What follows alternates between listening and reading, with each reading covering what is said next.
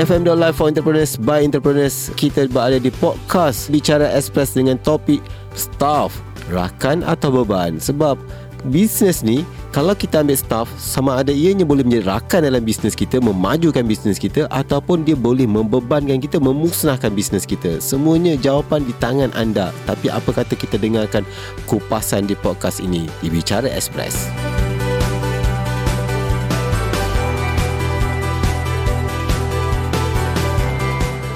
kita ada seorang tetamu di talian dia tak dapat datang ke sini ke studio hari ini kerana jauh di Greek dan beliau adalah Khairul Hafizi bin Muhammad daripada Forest Creative apa khabar Khairul Hafizi Hai, khabar baik Ariza. Okey, nak panggil apa ni? Hafizi, Fizi? Panggil panggil Fizi lah senang. Ha, boleh. Fizi. Okey, Fizi Ah. sihat eh? Alhamdulillah, okey sihat. Okey, ni di Greek kan? Ah betul saya di Greek. Jauh tu. lah. Ah, jauh. Okey, Fizi ceritakan lebih uh, secara ringkas berkenaan dengan bisnes Fizi ni, Forest Key Kreatif ni. Ah. Ah. bila ditubuhkan, macam mana boleh terdetik nak buat bisnes ni? Ah okey. Saya punya bisnes ni lebih fokus pada printing lah, printing untuk advertising, periklanan. Okey. Ah saya mulanya saya cadang nak duduk kampung. Mhm. Tapi bila bila dah nak duduk kampung tu saya kerja susah. So Mm-mm. saya plan untuk buat bisnes. Hmm. Lepas tu ha, yang ni lah yang terjadi terdetik untuk minat berniaga tu dalam bidang percetakan ni lah. Mhm. Bila Fizi start bisnes ni, Forest Key Kreatif ni ditubuhkan? Um, kalau nak ikutkan start mula-mula berbisnes tu awal tahun 2018. Ah, masa tu- 2018. Ah, Mhm. masa tu pun start daripada kat rumah lah. Okey, sekarang dah ada kedai? Ah, start bulan 5 tu saya bawa sewa kedai, Mhm. masuk mesin sikit-sikit. Mhm. Ah, Okey, jadi uh, Fizi memang orang Greek lah. ah, betul, saya anak tempatan sini lah. Anak tempatan. Dulu saya- belajar dekat mana Fizi? Saya belajar dalam belajar pun dekat Kuala Lumpur bukan bidang printing lah. Oh, Ah. memang jauh beza lah. Ah, dia memang lain bidang lah. Ah, dulu belajar bidang apa? Dulu saya pengajian Islam. Pengajian Islam dan sekarang Oh. buat pri, uh, pri, apa printing tapi tak apa sekurang-kurangnya uh, ianya memberikan uh, apa ni uh, orang kata tu nilai tambah ha kepada bisnes kan Ah, walaupun kita betul. belajar dari bidang yang lain tapi mungkin ada boleh digunakan juga untuk mungkin networking kan ataupun Ah, untuk betul, kita betul. punya PR atau macam mana apa pun mesti ada nilai tambah untuk bisnes kita alright kejap Ah, lagi betul, kita nak betul, tanya insyaAllah. nak tanya dulu dengan Fizi Fizi ada staff Ah, setakat ni belum lagi. belum ada Cuma tapi saya ada setakat tu staff-staff part time bila ada job tu saya panggil lah. Ah, Okey. Saya ambil budak intern pun ada. Alright, okay. Kenapa Fizi tak ambil staff? Dah um, dah setahun lebih berniaga ni. Adakah kerana Fizi tak percaya pada staff ataupun ada ciri-ciri yang Fizi cari ni tak jumpa lagi? Hmm, patutnya nak nak cari yang betul-betul apa yang kita nak tu susah lah. Mhm. Ah, sebab dia perlukan apa kepercayaan Mhm. nak nak tengok orang yang bertanggungjawab. Mhm. Ah, lagi satu saya punya bila saya punya ni nak lebih kepada nak lelaki dululah sebab handle yang kerja berat-berat. Hmm. So, bila nak sebab lelaki buat tu nak buat, jumpa buat yang- marketing macam signboard semua tu ke?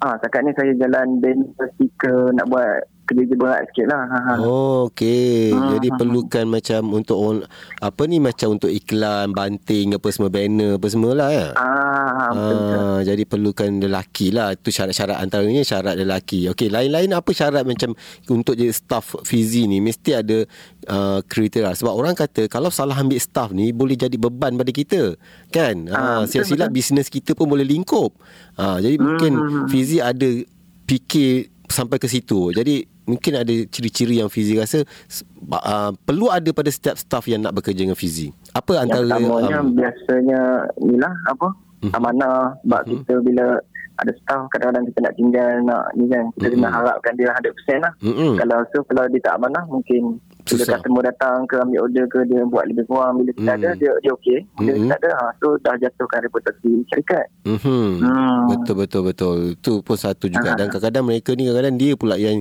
sailang pula apa Ha, dia pula jadi bos. dia pula jadi Ah, bos dia kan. sailang. Ah, dia sailangnya kita kan. Ah, tapi dengarnya Fizi punya klien bukan saja hanya di Greek kan. Dah banyak ramai juga daripada luar Greek kan. Ah betul betul. Sebab Hmm. saya kawan-kawan ke yang customer-customer luar pun saya ada ambil juga. Hmm, sekarang hmm. Uh, bisnes ni sebenarnya dah bukan lagi hanya tertumpu di satu tempat tapi boleh lagi ambil daripada apa ni di luar-luar pada gerik contohnya ataupun ah, mungkin luar Perak dah sekarang dah boleh hantar by post ke ataupun boleh hantar melalui apa uh, bas ke kan untuk produk-produk yang orang yang order tu betul tak? Ah betul sebab sekarang semua bahan marketing semua boleh buat apa online. Mm-mm. so boleh dapat semua luar lah. Fizi tak pernah uh, okay. apa bila target nak cari staff ni? Betul-betul. Uh, sebab mungkin kerja dah makin banyak ni. Mesti ada uh, ada betul. plan. Hmm. Targetnya memang saya sedang mencari sekarang ni. Cuma hmm. tak dapat lagi. Sebab tu yang saya ambil budak-budak part time bila nak ada job saya panggil. Hmm hmm. Uh, kalau nak ikutkan memang dah saya kena perlukan staff lah. Hmm uh, sebab nak menampung permintaan nak layan order customer tu kan. Hmm sebab kalau bisnes dalam bisnes ni kadang-kadang kita boleh fokus benda lain bila ada staff kan? Kita ha, betul. Bila uh, staff dah buat kerja production kita kena fokus marketing, kita fokus benda lain lah. Hmm, kalau kita seorang kita lah kena pergi kursus, kita lah nak buat tu nak buat ni. Bila pergi kursus hmm. kan kedai kena tutup, betul tak? Ah, betul betul. Ah, jadi kena juga cari hmm. staff, tapi nak cari staff ni bukan mudah. Ah, betul betul. Kan? Kena ah. langgar-langgar dululah hmm tak pernah try dulu ambil seorang staff dulu untuk uji dia? Ah, uh, setakat ni itulah saya buat part time kadang tiga hari, dua seminggu je dia datang. Ha. Mm-hmm. Sebab dia kerja lain juga, ada komitmen lain. Mm-hmm. Ha, so macam tu lah, dia part time macam tu lah. Ada tak pengalaman daripada rakan-rakan pernah bercerita pasal staff dia orang pada Fizi tentang oh, problem? ha? Banyak, kadang-kadang bila kawan cerita kan, baru, baru dia kenal, mm-hmm. baru dia staff, ambil staff, mm-hmm. dah sekali 100%, tinggal kedai seminggu, lama sikit, ah, dah orang dah kedai. Betul. Customer lari, mm-hmm. sale drop. Betul. Mm. Kan. Jadi trauma nak ambil staff eh? Ah betul. Sebab kita nak belajar daripada pengalaman orang lain pun. Uh. Sebab salah juga. Hmm, sebab banyak saya dengar bet- kejap lagi saya nak tanya dengan Fizi. Okey, sebab orang kata kadang staff ni ramai yang anak muda ni dah lah usahawan ni anak muda. Fizi umur berapa? Saya 25 tahun. Ha, 25 tahun. Dah lah ha. uh, muda bosnya. Kena ambil staff pula muda kan? Uh-huh. Betul tak? Yang bawah 25 tahun kadang-kadang ataupun tua sikit pun tak. Bawah 30 tahun lah. Ha, uh-huh. Tapi mereka ni adalah kategori Gen Y. Katanya Gen Y ni bermasalah. Tak berdisiplin. Uh-huh. Uh, betul ke? Uh, susah nak kontrol mereka. Betul ke Fizi? Uh-huh. Nak kata betul pun tak ada juga yang okey nak ada hmm. salah ada juga yang buat kan jadi hmm. so atas individu tu lah kalau kita jumpa yang okey okey lah hmm. uh, cuma nak, nak nak kena kaji nak kena selidik nak kena test Hmm. Ha, nak kena train dulu lah. Hmm, sebab mereka mereka ha. ada ada yang bercakap lah. Saya 95% saya jumpa usahawan eh, di luar sana ha, okay. yang ramai ha. yang kata masalah dengan staff is the the big problem dan mereka uh, menyatakan bahawa uh, mereka ni Gen Y ni kadang-kadang kalau bekerja datang suka-suka hati kan tak datang hmm. pun tak beritahu tak tahu berhenti kerja macam tu saja kan jadi sebenarnya kan sebagai Gen Y juga Fizi adalah anak muda umur 25 tahun sebagai. Fizi sebagai bos tapi kalau berada di sebagai staff eh sebenarnya apa yang mereka nak untuk uh, Gen Y ni apa yang mereka cari sebenarnya bila nak bekerja mesti Fizi tahu pada saya lah yang mm-hmm. yang mungkin Gen Y juga sekarang mm-hmm. cuma dia pun nak kadang macam nak kerja sok-sonok tak ada matlamat so mm-hmm.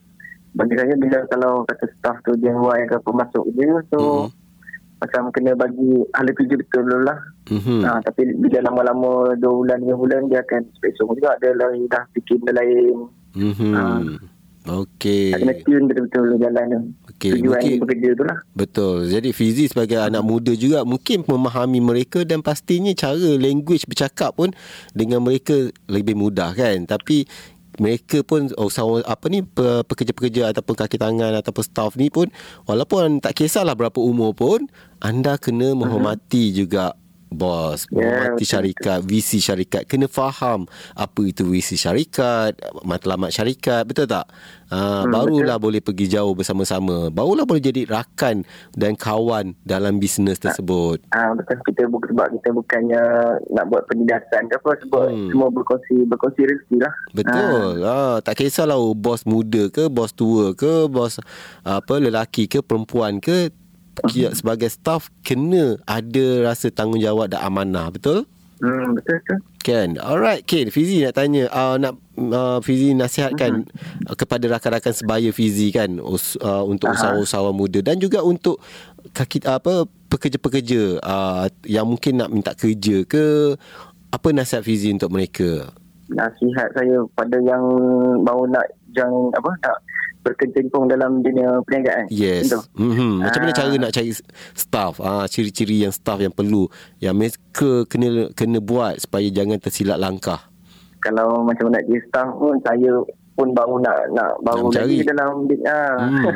Okey, nasihat so, lain lah. Hmm, untuk nasihat lain. Nasihat dalam kawan-kawan kalau macam nak apa yang nak baru berkecimpung dalam dunia bisnes perniagaan walaupun saya sikit-sikit mm-hmm. baru dia berkecimpung mm-hmm. bolehlah bagi nasihat sikit-sikit betul so kalau macam ni yang pentingnya niat lah betul. niat tu kena betul lah bukan mm. nak ada kebiasaan ke apa nak nak negatif lah ha, semua kena okey lah niat betul mm. sebab bila kita berniaga ni mm-hmm. rezeki tu kita tak tentu uh, Allah yang bagi Betul hmm. kan? Kita kena ada niat yang betul. Bila kita berniat betul hmm. Kita tahu amanah dan tanggungjawab kita kan? Uh, Tak kisahlah ah, di pihak bos ke Ataupun pemilik syarikat Ataupun staff. Dua-dua kena hmm. balance kan Uh, ha, baru bisnes tu sebab kita uh, tak kisah kita pemilik ke ataupun kita staff sebenarnya kita bekerja untuk syarikat. Sama-sama bekerja untuk syarikat. Dua-dua hmm, adalah tanggungjawab apa tanggungjawab dan dua-dua kena pegang amanah tersebut. Betul tak Ah betul. Kan? Alright. Fizi. Ah mungkin uh-huh. uh, pendengar-pendengar EFM yang sedang mendengar kan nak tahu macam mana sebenarnya nak hubungi Fizi nak ambil order pada Fizi. Uh, dan kalau mungkin mereka bukan bukan di Greek atau di tempat lain macam mana kalau dia order nak dapatkan barang tu macam mana? Boleh Fizi uh-huh. ceritakan. Uh, kalau yang mana berminat nak cuba servis saya sebut apa ni? Uh-huh. Nak printing saya ni nak order banner, stiker, kad kahwin mm-hmm. apa ni uh, kalau nak dekat ni sampul mm-hmm. sampul raya mm-hmm. uh, bolehlah apa mm-hmm. call di nombor 017 mm-hmm. 440 9656 mm-hmm. ataupun boleh like Facebook IG mm-hmm. uh, Forizki Forizki F O R E Z K I mm-hmm. So kat situ semua adalah contoh-contoh gambar-gambar kerja-kerja fizi kan? Ah betul betul. Hmm jadi kepada anda dan kalau misalnya dia order jauh daripada uh, contohnya lah daripada Lembah Kelang lah contoh kan. Uh, dia uh-huh. order macam mana barang tu akan dihantar melalui pos ke semua? Mungkin ada ah, charge charge penghantaran ke? Ah betul ada charge penghantaran lah. Uh-huh. Ah biasanya saya akan post lah sebab sebelum-sebelum ni pun uh-huh. ramai juga kan semua luar-luar. Uh-huh. Ah saya post je lah. Mm-hmm. Hmm. Jadi tempatnya sebenarnya tak penting. Yang pentingnya ah betul. Kan ah delivery tu. Yang pentingnya kualiti kerja kita bagi pada customer kan? Hmm, betul janji sampai. Janji sampai. Itu yang penting kan. Dan apa yang customer nak tu kita dapat buat. Ah dia orang punya apa dia orang punya ah, apa betul, ni betul. Ah, permintaan tu insya-Allah. Alright. Okay dan saya nak ucap kepada Fizi ada apa-apa lagi Fizi nak sambung? Okay. Uh, tak ada dah. Selamat pagi jaya Arizah Okey Dan terima kasih pada Fizi. Saya doa juga Doakan kami. Oh, InsyaAllah. Saya pun doakan EFM sendiri doakan Untuk Fizi Dan juga bisnesnya For Rezeki Kreatif Kepada anda semua. Kalau nak dapatkan produk Fizi Ataupun daripada For Rezeki Kreatif ah, Tadi Hubungi nombor yang diberikan Ataupun boleh like ataupun tengok dekat Facebook atau Instagram dia for rezeki kan? F O R E Z K I. Alright dan terima kasih pada Fizi sekali lagi. Terus maju jaya. Insyaallah ha saya doakan ia terus berjaya.